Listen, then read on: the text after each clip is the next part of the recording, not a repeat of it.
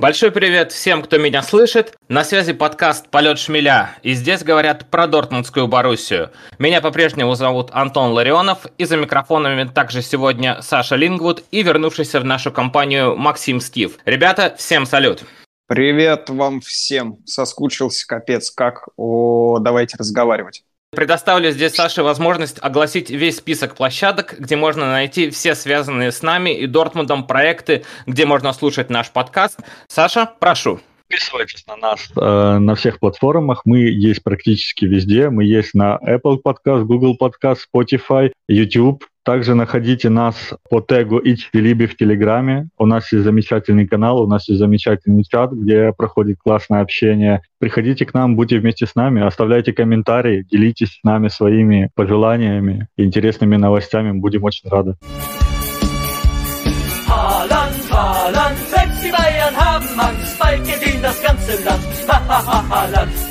Итак, позади 7 туров немецкого чемпионата, и мы отправляемся на поиски Боруссии. И находим ее на промежуточном к этому моменту третьем месте, с отставанием в одно очко от лидирующих Баварии и Ливеркузинского Байера. Не катастрофа, как по мне, но могло быть и лучше. Впрочем, здесь мне легко также возразить, что, вероятно, могло быть и хуже, вспоминая все наши кадровые проблемы, особенно как раз в обороне. Спасибо, что наша атака пока не подводит, и все же в основном удается забивать больше, чем пропускать. Хотя, ясное дело, далеко на этой бразильской системе не уедешь. А сейчас, пока европейский, и в том числе, естественно, немецкий футбол ушел на очередную международную паузу, мы с вами снова будем заниматься нашим любимым делом – поисками позитивных, а возможно даже и негативных моментов первых месяцев работы Марка Розы и его тренерского штаба в Дортмунде. Давайте с этого и начнем, и попробуем сделать это максимально тезисно. Макс, пришла пора отрабатывать за свое отсутствие в прошлом выпуске. Вперед! Я с такими претензиями чуть пельменями не подавился, нифига себе. Ладно, э, что, да, давайте начнем с того, что, ну, наверное, пора бы уже, да, вводить хэштег «Розаут». Как вы думаете? На чем основаны такие твои заявления?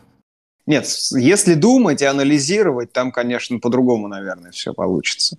Слушайте, ну, мы вот чуть за кадром договорились, да, не затрагивать тему травм и прочего, потому что мы всех задолбали этими травмами. Но я просто думаю, что не мы всех задолбали травмами, а Боруссия всех задолбала травмами, себя задолбала травмами. И сейчас сделать выводы на счет работы Марка Розы, исходя из того, что у него команда слепила из того, что было, я не знаю, мне даже его обвинять ни в чем не хочется. Смотришь на нашу защиту, там вроде такой железобетонный центр, там Аканжи и Хумельс. Думаешь, ну все, ну Аканжи и Хумельс. О чем тогда так много пропускаем? А потому что Хумельс травмированный все время, его и заменить неким, там Темреджан болеет, Загаду болеет, а Канжи там отдувается один за всех, но он же тоже не железный. Ну, Пангратича вообще на фланг покупали, а оказывается теперь, что у нас он центральный защитник. Вицель у нас центральный защитник. Ладно, тоже обговорено все это. Но деваться-то некуда. На флангах тоже хрен пойми, что и, в, и впереди, и сзади. Не очень понятно. Как бы делать Марк Роза крайним за какие-то провальные игры – я не знаю. Если вот последний матч с Аугсбургом посмотреть, я включил когда игру, я думал, о, елки-палки, сейчас нормально посмотрю футбол, наконец-то, и вроде первые полчаса вообще не предзнаменуют ничего плохого. Ни валидола, ни нервов в конце, ничего, прям хорошо. И парни в удовольствие начали играть. И потом опять началось. Но видно, силы заканчиваются у ребят. А тут еще и международная пауза. Сейчас кому-то беднягам ехать в сборную играть. Тоже травмы получать, тоже очень сильно уставать. Ну и, в общем, отсюда, наверное, все приколы. У нас физическая кондиция на нуле, у нас э, огромное количество травм, мы закрываем какими-то дублерами, у нас впереди приходит, э, приходится иной раз выходить там всяким мукуко, ну потому что видно, что не, не готов еще человек для взрослого футбола, несмотря на то, что он престарелый мальчик. И на основании всего этого мне правда не хочется давать никакую оценку Розы. Правда не хочется. Хорошо, Макс, может быть, удастся какую-то позитивную оценку дать. Ладно, черт с ним, давайте, за, давай забудем сейчас об обороне, о травмах. Что ты увидел э, позитивного э, в тактике? Что, это, вот, что тебя действительно порадовало? Давай хорошим сейчас попробуем. Есть такое? Я часто предъявлял претензии Баруси, что комбинационная игра вообще не клеится никак. Особенно это было в позапрошлом сезоне и в прошлом сезоне. Когда мы играем со средняками, у нас зачастую при автобусе от соперника нет моментов. Не то чтобы голов, у нас нет моментов. Но даже в очень посредственном матче с Аугсбургом, где опять не было полкоманды, там Хумельсы, Минье и прочее, у нас дохренище моментов.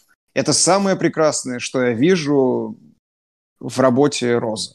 Вот за это я готов аплодировать стоя, потому что мы научились, наконец, практически невредимыми проходить неприступные крепости андердогов Бундеслиги. Браво, серьезно, вот безо всякого сарказма. Haaland, Haaland, selbst die Bayern haben Angst, bald gewinnt das ganze Land. Haaland, hey! Э, Саша, у тебя что по этому поводу? Какие мысли? Я бы наоборот сказал несколько плохих вещей по тактике. Мне не нравится, что команда не идет в прессинг. То есть нет того... Вот смотрите, да, вот я приведу пример, почему Максим говорит, мы очень много пропускаем. Мы не закрываем зоны. Это не зависит от того, что у нас там половина игроков сломана. У нас выходит Минье, Хумельц, Аканжи и Геррера. Это, извините меня, не, не сломанные игроки. Хумельс, хоть он и с коленями больными, но при этом он по статистике очень хорошо выручает. У него хороший пас, хорошая борьба э, в высоких мячах, выигрывает очень много единоборств. Канжи так же само. В чем проблема? Проблема в том, что мы когда теряем мяч, мы не бежим, сломя голову, а, прессинговать, как это делает команда Клопа, как это делает множество других команд, тот же Манчестер Сити. Очень хороший пример к этому делу. Да? У них как там считается, что в течение трех секунд ты должен отобрать мяч, ты его потерял. Мы просто стоим, мы вот бросаем все, вот нас мяч отобрали. А, ну окей, ну ладно, давай потрусим обратно пешечком. И мы не закрываем, не закрываем эти зоны. А в эти зоны врываются э, игроки, которые бегут контратаковать, и все, мы пропускаем голы. Это было с Аугсбургом, это было с Боруссией Мюнхен-Гладбах, это было и в других матчах. У нас нету поставленного прессинга. Я не понимаю, почему команда э, не бежит обратно защищаться, она не выстраивается в защиту. Да, только а, они выстраиваются только когда, тогда, когда уже как бы мы выиграем, да, давайте потянем время, давайте не будем ходить вперед, давайте мы вот постоим, поддержим мячик. Тогда, да, вопросов нет. Но опять же, сколько раз я наблюдал такое, мы где-нибудь в центре поля, наши там семь игроков пошли в атаку, потому что надо вскрывать как-то защиту соперника, и мы тут потеряли мяч, ребята, соперники быстренько несутся втроем-четвером, они выбегают, а наши стоят, курят, смотрят, как их там втро... три игрока в защите, и то они там находятся. Один там в центре поля, второй где-нибудь возле вратаря, третий там где-то на фланге курит, четвертый пошел там за минералкой попросить. И мы не закрываем эти зоны, и в эти зоны очень легко врываться. Саш, потому что в падлу. Я еще в детском футболе понял, всем забивать голы нравится гораздо больше, чем играть в защите. Всегда так, это за основу взято. Все, забивать веселее, в падлу в защиту играть. Не, это понятно, но вот, по крайней мере, вот это минус бы Крозе отнес очень большой минус. И я не понимаю, почему не работает над этим. Это из матча к матчу, из матча к матчу. Это хорошо, когда у нас был Холланд, и мы реально забивали больше, чем пропускали. Сейчас Холланда нет. Сейчас забивать очень сложно. Вот реально посмотреть. Еще такой прикол я заметил, что когда был Холланд на поле, он своим рвением и своим желанием, он толкает команду вперед. Он бежит, он махает руками, чтобы все бежали, и все бегут. Холланда нет, ну, значит, можно как-то вот, вот так. Поиграем как-нибудь, как получится. Вот с Аугсбургом как кое-как получилось. С Боруссией вообще ни хрена не получилось. И вот это вот э, какой-то менталитет команды неправильный. Саша, я тебе хочу заметить, не то чтобы опровергать твои слова, но до гегенпрессинга футбол тоже существовал, и команды прекрасно оборонялись, контролировали мяч, отбирали его у соперника. Это не единственная тактика, просто ну, мы скучаем по человеку, который внедрил эту Боруссию, может быть, но надо как бы забывать это все. Все, нет больше такого человека в Боруссии, забей. Я можно, можно играть я без гегенпрессинга. Я ж не спорю, можно играть без гигенпрессинга, но тогда делайте так, чтобы мы не пропускали. Причем, что Звучит Биллингем, да, который играет, да, хороший план, спасибо, Кэп. Биллингем, который играет опорного полузащитника, и кто там выходит вторым, Вицель, да, там кто-нибудь еще, там Джан, да, а остальные выходят на позицию опорного полузащитника, они не играют как опорный полузащитник. Они постоянно двигаются вперед. Они даже не плеймейкеры, они больше, наверное, как атакующие полузащитники, как центральные полузащитники играют. И получается так, что вот эта зона, она остается пустой. Если вы не играете через гегенпрессинг, если вы не стараетесь отобрать мяч, как только его потеряли, так давайте оставьте хотя бы одного опорника, как э, того же Дилейни, да, который мог спокойно там в центре поля, в опорной зоне отрывать ноги вместе с мячом. Нет такого игрока, его ж не оставили. И даже если был бы Дилейни, мне кажется, Дилейни тоже ходил бы вперед и пытался что-то там делать но как бы нет таких игроков. И мы эту зону оставляем свободной, и в этой зоне можно делать все, что угодно. И отсюда голы, отсюда все голы. То есть, если не играть гигенпрессинг, так давайте делать что-то по-другому. Я не знаю, просто даже я не, там, не, не тренер, никто, я просто вижу, что эти зоны огромные, они свободные. Я там, не знаю, там автобус можно, там 10 автобусов можно поставить. И Может, забивать, и забивать, и забивать. Слушай, вот э, ты говоришь, у нас нет такого игрока, как э, Томас Дилейни. Я практически уверен, что у нас есть такой игрок, это Эмре Джан. Ну, хорошо. Почему Джан тоже ходит вперед? Джан Почему мы ходить... эти зоны оставляем? Не, ну мы эти зоны оставляем свободно. Оставьте это четко опорного полузащитника, который не будет ходить вперед, который будет страховать центральных защитников или крайних защитников, которые убежали вперед и опускаться вниз. У нас нет, у нас крайние защитники убежали вперед, а опорная зона пустая. У нас остается два защитника, и все, делайте с нами, что хотите. Мы вот встали, ножки раздвинули, давайте, ребята, забивайте нам голы. То есть у тебя в основном претензии по опорке? Да, да, да. Я согласен, кстати. По тактике, по тактике. Именно Я по, по тактике в опорной, защите, в опорной полузащите. Я абсолютно согласен по всем этим придиркам при опорной зоне, при обороне. Правда. У нас много голов оттуда приходит у нас не успевают выдвигаться на игроков, у нас нам много бьют из-за штрафной с центра, и опасных моментов оттуда появляется много, и голов оттуда появляется много. Это правда, да? Саша, наконец, все отдельное сказал. Прости, Сань. И какие вы видите пути выхода э, из этого? Вот лично вы. Вот. Бить палкой по спине. Кого конкретно? Кто за эту зону должен отвечать? Э, Максима можно бить палкой по спине ради интереса. Я не знаю, просто надо менять э, или тактику, Тренера. или как-то отношение. Да, Фавра давайте вернем. Он по-любому умеет работать с опорной зоны. Он, по-моему, только с ней работал. Я не знаю, просто надо чуть-чуть поменять тактический рисунок и как-то больше уделять не только атаке и переводам мяча с фланга на фланг, хорошим движением, но как-то и защите. Потому что Биллингем, да, он крут, он очень много двигается, он сейчас, наверное, один из лучших игроков в в этом месяце, в прошлом месяце, точнее, в сентябре, потому что он очень много забивал, он отдавал, ну, он вообще, ну, он виден, он постоянно виден был, он Холланд, с Холланда, без Холланда он один из лучших в каждом матче был.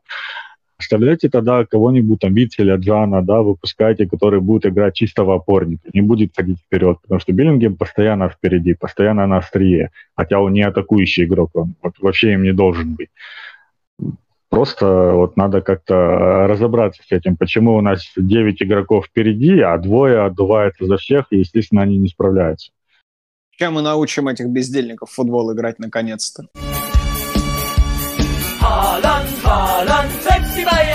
Angst, bald gesehen das ganze Land. Hey! Антон, ты сам да. что думаешь на этот счет? Розы, розы ин однозначно. Э, дайте Розу поработать.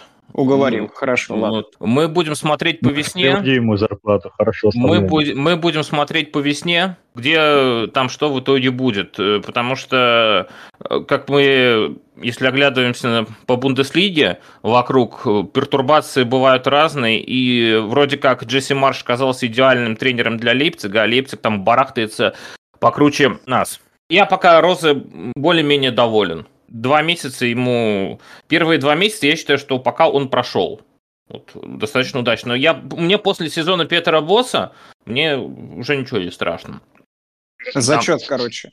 Э, пока, за, пока, пока зачет, потому что я, никак, я никогда не забуду, как Сократис Папастатополос сбежал за мячом с э, центра поля. Когда его просто перебрасывали, он там...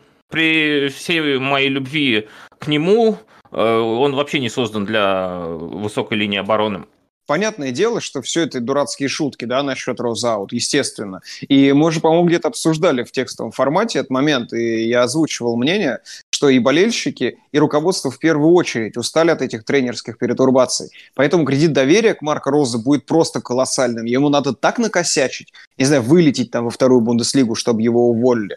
Но то, что Роза никуда не денется на протяжении следующих еще там вот полутора сезонов, я прям уверен на сто процентов во-первых, с ним ничего не случится. Во-вторых, Боруссия, скорее всего, будет демонстрировать плюс-минус нормальную игру и будет выполнять поставленные задачи.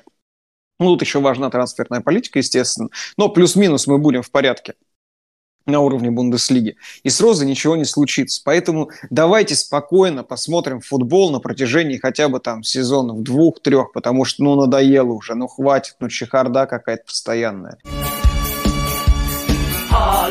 Haaland, selbst die Bayern haben Angst, bald gewinnt das ganze Land. Hey! Друзья мои, раз уж мы уже затронули так вот э, по персонале, я предлагаю сыграть такую игру.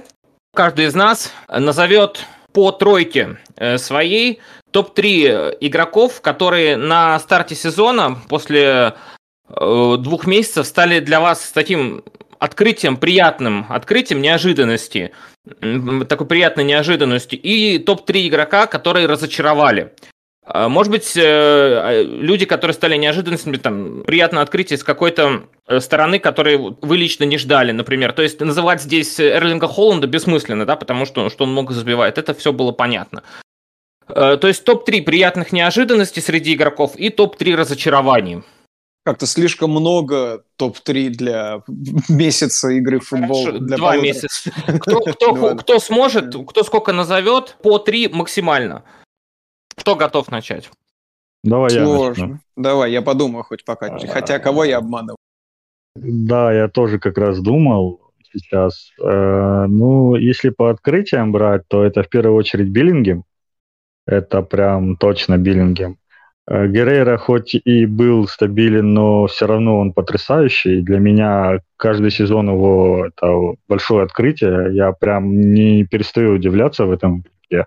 И это, наверное, по открытиям все.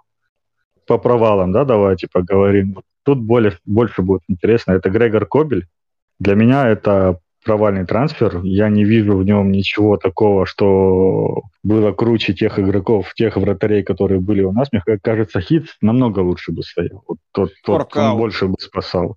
Просто капец. Малин, я не вижу тоже в нем пока ничего ну, абсолютно ничего. То есть, да, это не чемпионат Голландии, где защиты вообще нет. Тут ребята бьют и по ногам, ребята толкают. И как бы я не вижу в нем того, за что заплатили 30 миллионов. Где? Вот где он? Да, он там забил один гол, да. Он сделал рывок, классный рывок. Он реально дернулся очень хорошо. Такой 30 метров кросс, оторвался от игрока и забил. Спорить не буду. Класс.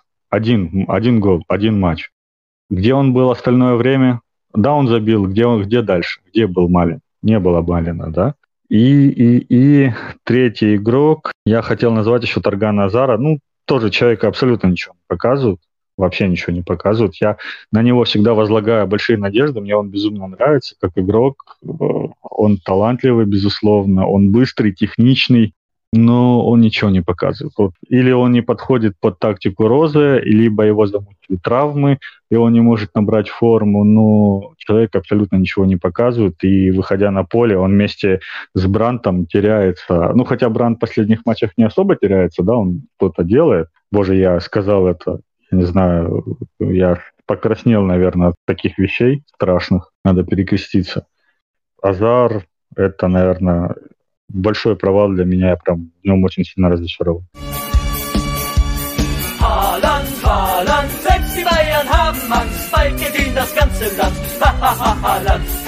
Ну давай, Макс. Я тебе дал время подумать. Начинай. Блин, а я чай хотел сделать в это время. Слушайте, ну ладно. Шмельцер меня разочаровывает очень сильно в этом сезоне. Вообще не показывает ни хрена. Просто такие надежды возлагали на человека, продлили ему контракт еще на год, он не играет вообще. Я Полное тебе дал 5 минут, а ты говоришь о Шмельцере? Да, спасибо большое. Можно, можно еще 12, пожалуйста. Иди делай чай. У меня очень неоднозначное отношение на данный момент к нашему всему В общем, я не могу пока понять, нравится мне Дауд или нет, потому что человек, во-первых, демонстрирует, ну, плюс-минус стабильную, качественную игру, и, ну, это действительно видно, он полезен на поле. А с другой стороны, красная карточка его – это очень логичная оценка его действий на протяжении всех игр в этом сезоне. То есть Дауд действительно на поле очень какой-то чрезмерно дерзкий, такой, знаете, вот как гопник какой-то. Мне вот так вот кажется, когда я на него смотрю, когда он влетает там, в какие-то конфликты, что-то начинает там быковать на кого-то. И мне вот с этой стороны, с морально-этической стороны, Дауд как не очень сильно нравится. И когда его удалили, я вообще ни разу не был, удален, э, не был удивлен, потому что мне казалось, что он красную карточку может схватить и в предыдущем матче, и в предпредыдущем матче, и в каждом любом матче, в котором он выходил на поле. И с одной стороны, его стабильность игровая меня радует, и ну, его стабильность это действительно открытие, наверное, этого сезона, потому что до этого тоже сложно было оценить. Он вроде и нормально играет, а вроде там и что-нибудь привести может, и накосячить сильно, и косячить по чуть-чуть, но много. В этом сезоне он вроде стал стабильным, но реально каким-то гопником. Я вот его в обе категории отнес. Ей-богу. Хотела узнать, а ты его сейчас в какую категорию пытаешься запихнуть? Вот я ответил на твой вопрос. И я правда его... Да, да, да, да. Ну просто по разным характеристикам. По разным характеристикам. Это, а... кстати, довольно интересно, потому что я, у меня, наверное, сход... схожие чувства к Махмуду Дауду. Всегда остается э, ощущение, что он может больше. До сих пор. Что на свой пик он так и не вышел в Боруссии. Может здорово, быть, здорово. Э, может быть, он действительно еще что-то сможет неожиданное нам показать, потому что, ну, действительно, пока человек загадка для меня. Хотя класс его как футболиста для Боруссии, ну, мне кажется, соразмерен, да, он может быть игроком основы крепким совершенно точно. В этом сезоне меня неожиданно радует Вольф. Внезапно я вообще охренел мы очень много разговаривали про Вольфа, да, в контексте того, что ни хрена себе, он еще и в Баруси играет до сих пор, вот дела. А тут он в последний матч выходит, да выходит нормально, и фланг оживленный, и вроде как в защиту бегает, когда надо, не бегает, когда не надо. Прям Вольф вроде как наш игрок оказалось. И мне прям нравится, я прям с удовольствием смотрю, что он делает. И знаете, я еще одного игрока отнесу в категорию открытия. Сейчас это, наберите воздуха. Готовы? Готовы? Нет. Готовы? Нет. Готовы. Это Марко Ройс. Почему? Ну, да, Хорошая шутка. Это Он, еще... Темная лошадка был до этого. Смотрите, я попробую объяснить. Мы перед сезоном, когда разговаривали, Саша говорил, что вот Ройс, он будет тащить команду, э, что-то ну, станет легендарным, наконец, для всех нас игроков по праву. А я то ли вслух, то ли про себя думал, ну, серьезно, да? Ну, Ройс, ну, хватит, но старый же уже. Ну, не, ну, не будет ничего делать. Будет там ходить, что-то как вот в матче Шальки тоже нервничать очень сильно, удаляться время от времени, истерить, контактов избегать, э, борьбы избегать. Ну, в общем, будет такой просто полулегендарный капитан. Что-то такое. Я не верил абсолютно. И в этом сезоне он такой, Макс, пошел нахер, понял, выкуси. Я счастлив, потому что ну, я люблю так ошибаться. Вот правда, я, я не верил в Ройса, и очень круто, что на протяжении двух месяцев Ройс демонстрирует стабильно классную игру, что он стал забивать. Причем ну, регулярно же забивает, да? хотя в прошлом сезоне казалось, ну все, закончились голы у Марка Ройса. Эксклюзив, быстро забрали, все, закончились.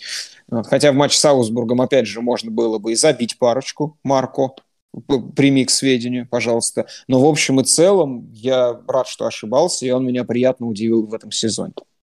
Но я надеюсь, что я доступно объяснил. Это все твои, ребята? Да, про разочарование не хочу говорить, там целая заявка же. Ну, что их обсуждать а, всех? Много, да, слишком? Ну, давай я еще Мукуко назову в, в разочарование, потому что... Хотя тоже... Ну, ну, к этому надо было быть готовым. Мы, конечно, смеемся все с него и прочее, но он, он еще молодой пока. Но он очень молод для Бундеслиги. Ну, ну, он не тянет. Правда. Вот сейчас видно, что Мукуко молодой. Да, согласен. Все, я кончил.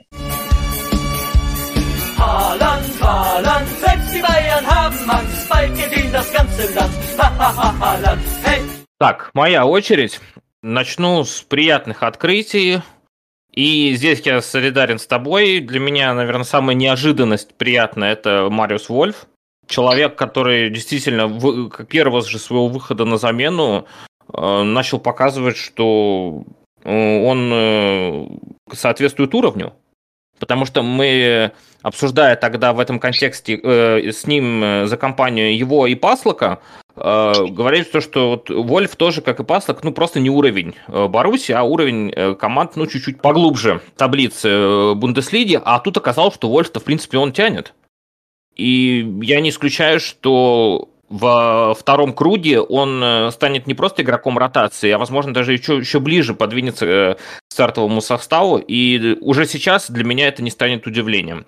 Э, далее, из приятных неожиданностей ну, Джуда Беллингема я не назову, потому что это я, наверное, ожидал от него, что он продолжит прогрессировать, и он мои ожидания оправдывает. Это, наверное, не считается. Я назову Акселя Вицеля, потому что человек вернулся после тяжелой травмы, а в его возрасте уже ну, практически подвиг, и он играет на своем уровне, он играет там, э, где нужно играть в этот момент, и когда, например, он играет э, на позиции центрального защитника, за это спокойно, за его игру, Аксель молодец, и как мы тоже один раз уже говорили в одном из предыдущих выпусков, что мы вообще должны быть благодарны тому, что у нас такой игрок в команде есть. В общем, Аксель умничка. И номер три. Я все-таки, например, в этом списке я назову Дониела Малина, э, потому что мне нравится, как он играет. И такой игрок э, нам э, необходим. Опять же, то, как он, например, в матче с Аугсбургом заработал пенальти – поставив корпус, и в итоге ему там на ногу наступили. То есть э, кто из атакующих игроков так э, способен сейчас у нас сделать такой резкий рывок, так поставить корпус, я даже и не знаю. Вот в таких моментах э, Малин действительно э, показывает, зачем его покупали. И меня, меня радует его работоспособность. Э, он не бросает бежать за своим игроком, а всегда возвращается в оборону. В общем, думаю, что у него все будет хорошо. Голы здесь не самая, может быть, при наличии Холланда пока основная для него задача, так что с голами все будет хорошо, я в него верю. Так, а разочарование... Разочарование. Это хороший вопрос. Сам себя похвалил. Молодец, красавчик. Правда, классно. Я сам себя похвалил. Ну, это хороший вопрос. Да, это хороший вопрос. Я вспомню о том, что такой игрок у нас есть. Это Жезус Реньер. Абсолютно бессмысленное нахождение в команде на данный момент. Вообще непонятно, зачем человек выходит на поле. Ну, естественно, туда выходит, чтобы выпускать Марка Розы, но что он пытается сделать на поле, для меня остается загадкой. Он, он выходит, э, прости, пожалуйста, две секунды, он туда выходит, потому что у нас в заявке на два игрока, как правило, меньше, чем у соперников, и в Лиге чемпионов, и в Бундеслиге. И Реньер один из людей на лавке. Мы не можем не делать замены, потому что у нас люди помирают на поле. И чтобы хоть, хоть как-то обезопасить игроков, приходится выпускать э, какие-то компромиссные варианты. И Рейньер сейчас это компромиссный вариант. Хотя, ну, понятное дело, что это балласт. Это, это балласт, и, возможно, э, Рейньер покинет нас э, уже зимой, и на эту позицию можно легко подтянуть кого-нибудь из ближайшего дубля на ту же самую роль, и, мне кажется, хуже не будет. Далее, из разочарований, наверное, Паслок. Паслок проиграл конкуренцию Вольф. Вот, в принципе, вот что можно сказать. Все-таки я что-то от Феликса большего ожидал, а Паслок реально проиграл конкуренцию. Ладно, Вольфу. Он Минье умудрился ее проиграть. Ну, в какой-то момент мы такие, ох, когда же вернется Минье, чтобы заменить Паслока? Ох, ох, ох. Минье сейчас не так уж и плохо. Нет, все-таки уровень э, Минье и Паслока, они это несопоставимые люди по уровню игры, потому что, ну, Минье опытнее в разы, Минье на чемпионатах мира и Европы в Пари Сен-Жермен, там, где только не играл, а Феликс Паслок играл по середнякам чемпионата Голландии.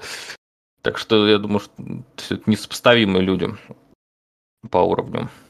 Я, наверное, вот двух таких откровенно найду разочаровании. Но разочарование номер один – это Реньер. Я все-таки ожидал. Мы, наверное, все ожидали большего, когда он приходил, потому что ну, только, только ушел Ашраф Хакими, который по той же схеме у нас два года был. И, ну, видимо, два раза снаряд в одну воронку не попал.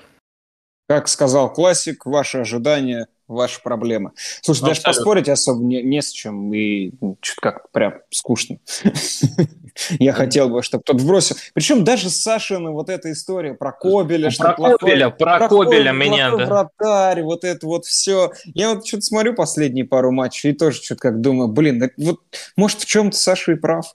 Ну, понятное дело, мне он больше нравится, чем Бюрки, чем Хитс, и дело не только в осуждаемых наклонностях, да, я про футбольную составляющую говорю. Мне нравится, как он играет ногами, это действительно огромное преимущество, даже э, если сравнивать его с Хитсом, хотя у Хитса э, преимущество перед Бюрки в этом, компоненте. Но все равно мне очень нравится, как он играет ногами. Но вот э, то, что он в какие-то моменты то ли выключается, то ли что. Хотя потом, как, блин, даст какой-нибудь сейф там при выходе один на один. Тоже с, Аугсбург, с Аугсбургом, когда отмененная атака была, тоже он спас при выходе один в один. Причем там игрок бежал забивать. Спас. Да. А потом тоже отмененный был гол из офсайда. Он в ближний угол запустил. Я смотрю на это, думаю, ну ё-моё, ну что это такое-то вообще? Как так-то? Елки-палки. Когда гол забивали, мяч летел вперед главный. Понятно, там удар неприятный, туда-сюда. Но он сначала посмотрел, как мяч идет в створ ворот практически, да, в каркас попал. Потом как-то выпал немножко, да, понятное дело, там отскок, рикошет, это везение, такие голы случаются только из-за везения, тут особой его вины тоже никакой нет. Ну, тем не менее, он как-то из эпизода выключился, что ли, не среагировал, хотя топ вратари реагируют. Ну, то есть у меня нет ни однозначного, однозначного ответа, что Саша вообще хрень какую-то несет насчет Кобеля. С какой точки зрения он и прав. А что ты хотел сказать, Антон, про Кобеля? А, про Кобеля, мне Кобель нравится. То есть я пока так могу сказать, что Все, пока... Закончим на этом сразу. Заканчиваем подкаст, ему Кобель нравится. Мне нравится Кобель.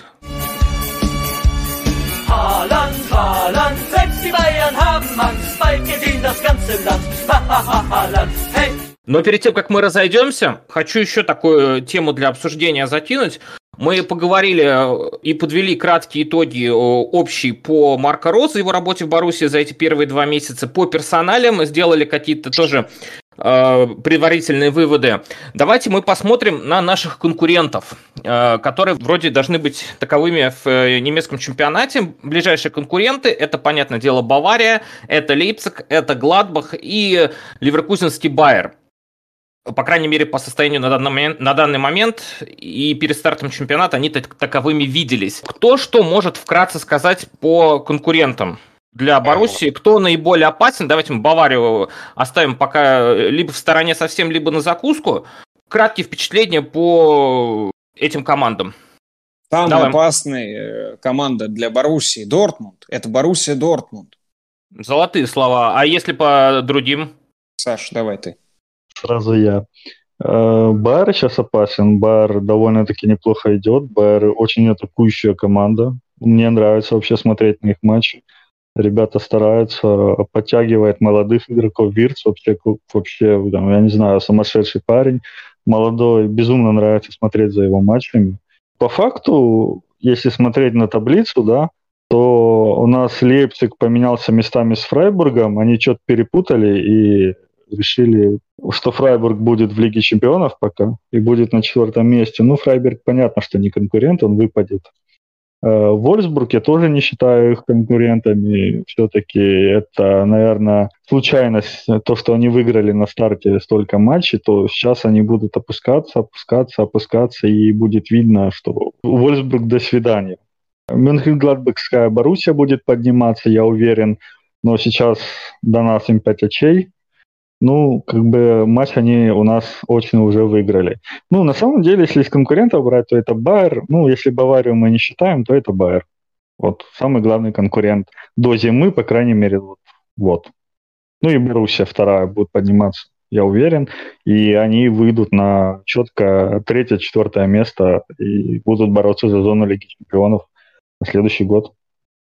Я не вижу, на самом деле, таких явных предпосылок к тому, что таблица верхней части ее сильно изменилась по сравнению с прошлым годом. Я тоже думаю, что Гладбах поднимется повыше, я думаю, что и Лейпциг поднимется повыше, потому что ну, просто всем командам, кто меняет тренеров, э, нужны перестроечные какие-то там э, моменты, и это время занимает, да. Поэтому в чемпионате два круга, ничего страшного, и после зимы. Примерно, я думаю, таблица примет тот же вид, потому что и Байер, и, да и Вольсбург, кстати, тоже вполне себе в порядке. И, скорее всего, подтянутся и Гладбах, и Лейпциг. Вот мне так кажется. И, скорее всего, Франкфурт тоже. Там же просто интрига в том, то, что тренеров поменяли почти все топы. И мы, и Бавария, и Лейпциг, и Гладбах, и Айнтрахт, все поменяли тренеров. Ну, Айнтрахт такой топ с натяжкой. О, с большой натяжкой. Макс, ты а, вообще видел игру Айнтрахта хоть одну? Ты говоришь, О. что они подтянутся. С такой игрой они далеко не подтянутся. Вот 13 место – это их место. Слушай, Лейпциг сейчас тоже не феерит. И... В Лейпциге я тоже абсолютно не уверен. Тоже я, я просто уверен. Говорю, я говорю о том, что пройдет сейчас еще немножко времени, потому что э, тренеры приходят в команды, а играть, тренироваться особо не дают. Слушайте, мы с паузы на паузу прыгаем. У нас сборные играют больше, по-моему, чем клубы сейчас. Какая-то катастрофическая ситуация. Мне беспредельно это все не нравится. Я рад, что руководству Боруссия тоже не нравится, поэтому там есть вероятность, что они выдумывают какие-то липовые травмы, чтобы не отпускать э, игроков. Может быть, у нас медштаб научился создавать какие-то микротравмы, чтобы вот в сборную вызвать нельзя, а тренироваться можно. И просто в таком режиме работать, конечно, очень сложно. На дистанции сейчас мы, правильно Антон сказал, заменили тренеров все. Мы в равной ситуации, мы в равных условиях. И при прочих равных сейчас будет примерно та же самая таблица. Вряд ли выстрелит какая-нибудь Армения. В принципе, добавить здесь даже нечего. Единственное, что ходили разговоры, что Лейпциг, который когда-то еще несколько лет назад вроде как замахивался на борьбу с Баварией, э, все же решил пойти по другому пути и начал там игроков распродавать. Он про, прошла информация, что и Кристофер Нкунку может покинуть Лейпциг и перейти аж в сам мадридский Реал. То есть вот даже такие вещи э, пошли. И Джесси Марш пришел, который вроде из, э, из Зальцбурга, но это не Надельсман, он тренер с другой э, философией, с другим подходом. Тоже нужно время. Но вот как-то Лейпциг с, э, с Гладбахом вообще провалились на ранних э, стадиях чемпионата, в отличие, кстати, от нас. То есть мы-то держимся в порядке себе. И это глупо, хорошо. Глупо ожидать, что Лейпциг не затронут общие правила существования футбола. Мы привыкли, да, слышать, что Бавария разоряет Бундеслигу, забирает лучших игроков. Так футбол устроен. Какие-то команды разоряют другие команды, предлагая игрокам деньги за переходы, называется трансферный рынок. Ну, вот, вполне себе легальный, кстати. Игрок может перейти из одного клуба в другой. Да какие-то клубы симпатичны больше, какие-то клубы симпатичны меньше. Игроки ходят оттуда туда-сюда. Потом они ходят в топ-клубах по кругу. И ничего страшного не надо бояться, что кто-то кого-то разоряет. И тут вдруг Лейпциг появляется. Понятное дело, что молодая команда, и у них нет какого-то исторического опыта в этом отношении. Но то, что с ними такое не случится, ну, удивительное дело было бы, если бы их это обошло бы стороной. Это нормальное течение вообще футбола. Так будет вообще всегда. И Лейпциг сейчас к этому тоже будет привыкать быстро, хотя фиг его знает насчет быстро, потому что мы до сих пор к этому не привыкли. Хотя, повторюсь, ни хрена удивительного в этом нет.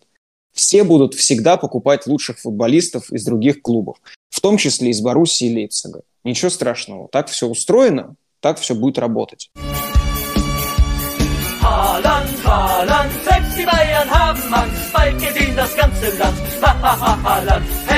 Что ж, я думаю, что на такой вот теме мы на сегодня и будем заканчивать. Э, следующий матч э, Боруссия Дортмунд в чемпионате проведет 16 октября против нашего старого доброго друга Майнца, с которыми у нас тесные связи уже очень много-много лет. И пока до 16 октября уходим на международную паузу, во время которой мы постараемся что-нибудь для вас э, тоже сделать и приготовить очередной выпуск э, нашего подкаста. извини, я тебя прибью, вот напоследок скажу насчет Майнц. Один из игроков Майнца поставил новый рекорд Бундеслиги. Он пробежался скоростью 36 километров и 60, ну, 36-63 вот так написано, да, километров в час. Он стал самым быстрым человеком э, в Бундеслиге, начиная с 2011 года. Так что вот этот человек убежит и забьет нам гол. Все, заканчиваю. Твое предсказание не сбудется. И если он забьет, то только свои ворота. Парни, спасибо большое. Макс, Саша. Счастливо вам всем. Спасибо за участие, за участие в сегодняшнем выпуске. Меня зовут Антон. На связи был подкаст «Полет шмеля». Ауфидерзейн.